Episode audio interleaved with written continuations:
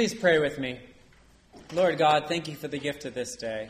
Thank you for the hope you have placed in our hearts, Lord God. We pray that you would speak to us this morning. We pray that you would place your word upon our lips that we might faithfully proclaim it, Lord. And we pray that you would draw us close to your side. We pray this all in Jesus' holy name. Amen. Please be seated. Morning. Morning. It's so good to see you all this morning. Well, I have before me three cups, right? And you might have seen these, these cups are all facing down. Uh, you might have seen this game played on a street corner or back alley or someplace like that, right? You know how it works, right? The cups start going around. There's usually an object in one cup, or there should be an object in one cup, right? And then what is the challenge for you to do? Pick one, right, to find the object. Anyone know what this game is called? What? Chance? What's a game of chance? It certainly is a game of chance. Shell game. There we go. The shell game.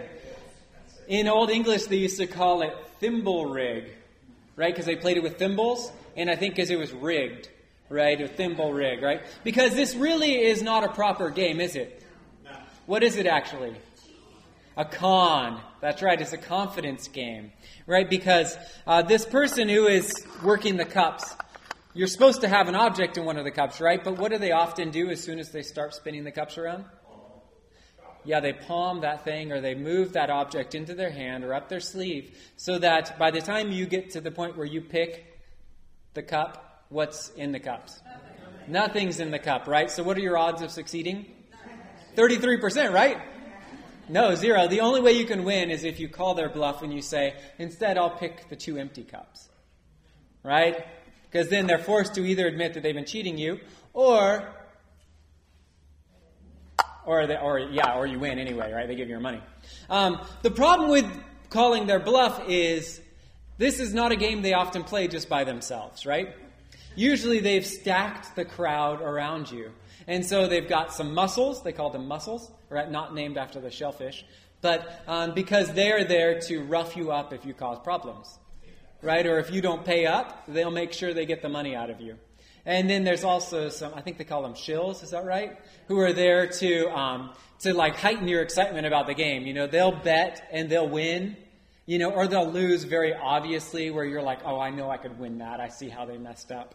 Right? And so you kind of get baited into it, or they'll tell you, oh, here's the secret. I figured it out. Right? It's really, it's always in the third cup or something like that, right?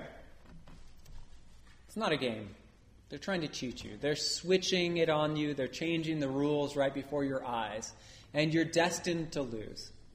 But this has been a game that's been popular for quite some time. Anyone know why? There's always a sucker out there, right? You're guaranteed to make money at some point. Somebody's gonna fall, somebody's gonna think, oh man, I can beat those odds. I got it. I can beat the house on this one anytime. Right? It is an old, old game. The Egyptians played it. Right? And apparently, it was also quite popular in the Middle East in the book of Genesis, too. Right? Because in our Old Testament passage, we see a high stakes shell game going on. It's the story of Jacob and Leah and Rachel, and it begins long before chapter 28 with the call of Abraham. God speaks to Abraham and calls him out of his land, out of Ur of the Chaldeans, and tells him he will make a great nation from him. Abraham and Sarah, though they're old, they have a child, and they name that child Isaac. Isaac is the one whom the covenant will move through. And he takes as his wife Rebekah. And they have twins, Jacob and Esau. Things are looking good, folks, right?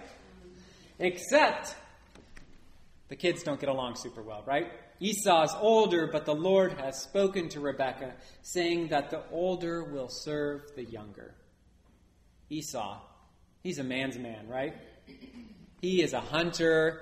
He's probably got a big bass boat with like twin Evinrudes on it, you know, Mercury outboards, right? He is, you know, he's covered in hair, right? He's kind of silver, half silverback gorilla looking, right? And he, uh, he, his dad loves him, right? Because his dad loves the meat that he brings home, right? He's very popular with dad.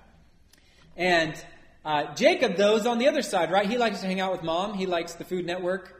Uh, he likes, you know, like he likes to spend time with her. You know, they've got crafts and stuff around the house they're working on together. They are very popular, right?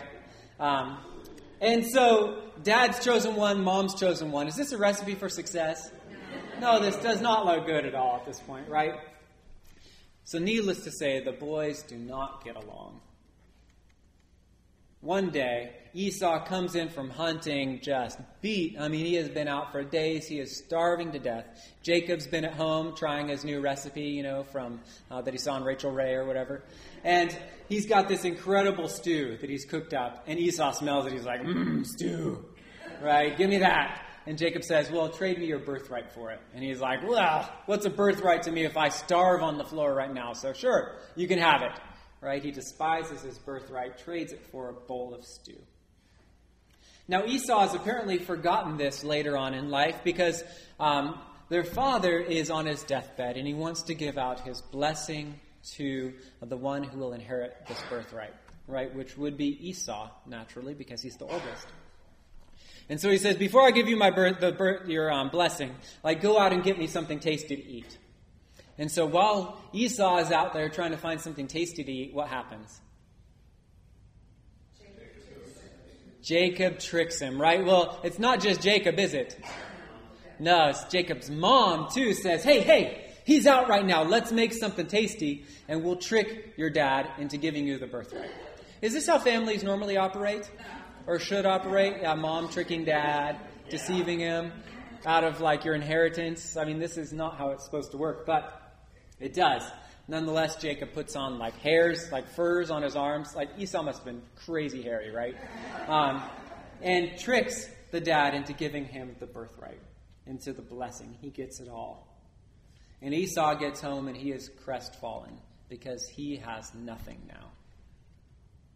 And needless to say, you do not want to pick, or you do not want to pick a fight with your 350 pound brother, right, who can like beat you to death with your own arms. You know, but that's what Jacob has done here at this point, right? He has fried Esau. And so Esau swears that he is going to kill his brother Jacob. And do you think he can? Yeah, yeah, I would definitely be afraid if I was Jacob at this point. So, in light of his impending death, Jacob's mom, Rebekah, then decides that this is a great time to send Jacob away to go find a wife with her family uh, out in Haran. And so he sends, or she sends him off. And that is where we find ourselves in our text from Genesis 29 today. Jacob packs up and he moves out to be with Laban and his family in the land of Haran. There he meets Rachel and he meets Laban and he meets the other sister, Leah. He's smitten with Rachel for what reason? She's beautiful, right? It's very deep. Very, very deep, right? They did compatibility charts and studied, you know, it's very uh, rich courting process. No, he's like, he's just smitten with her because she's good looking. Now, the problem is, uh, in our story, the translation, they don't really know what the word is where they say Leah's eyes were beautiful, are lovely in our translation. And many other translations render her eyes as dull or um, weak. Right? So we get kind of a favorable translation here, which makes it seem like there's a horse race between the two and he's not sure which he's going to pick. But most other translations, they don't render it that way. What's that?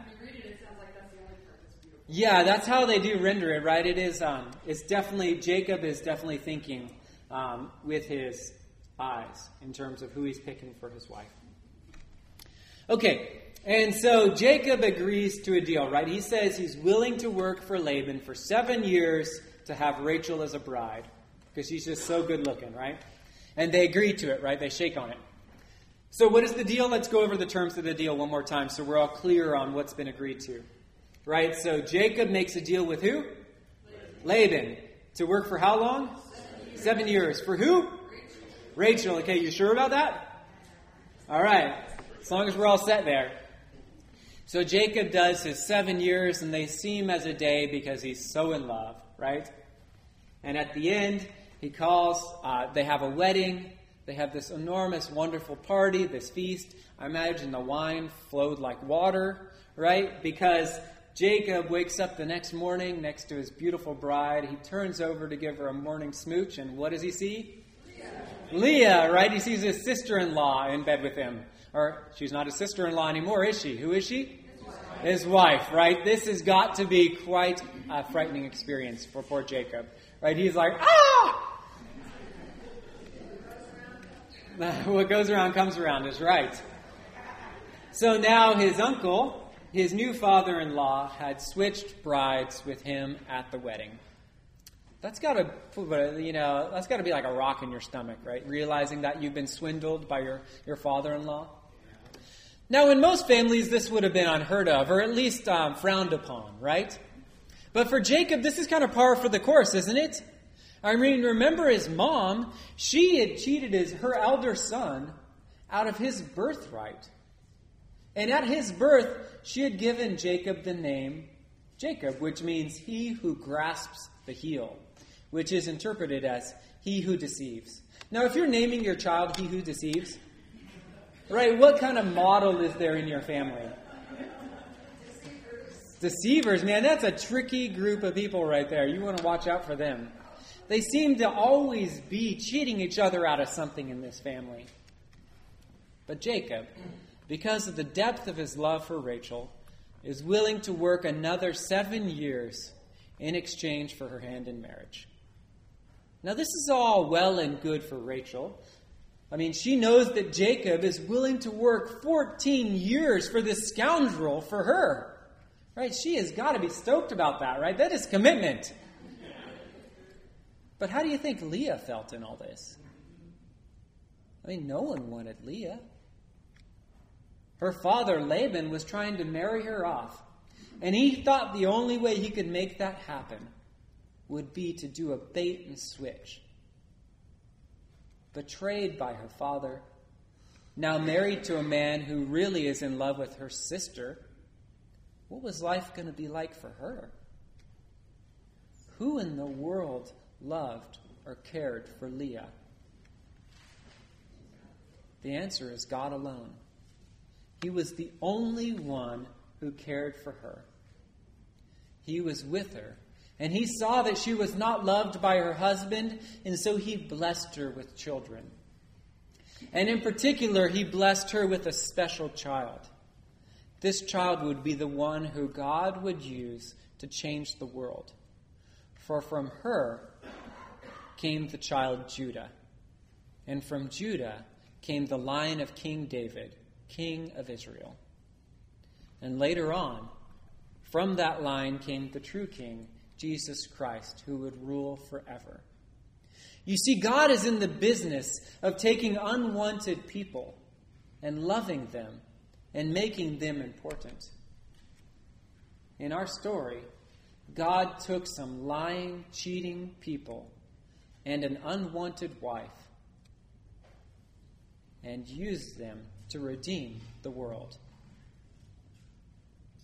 He uses us as well.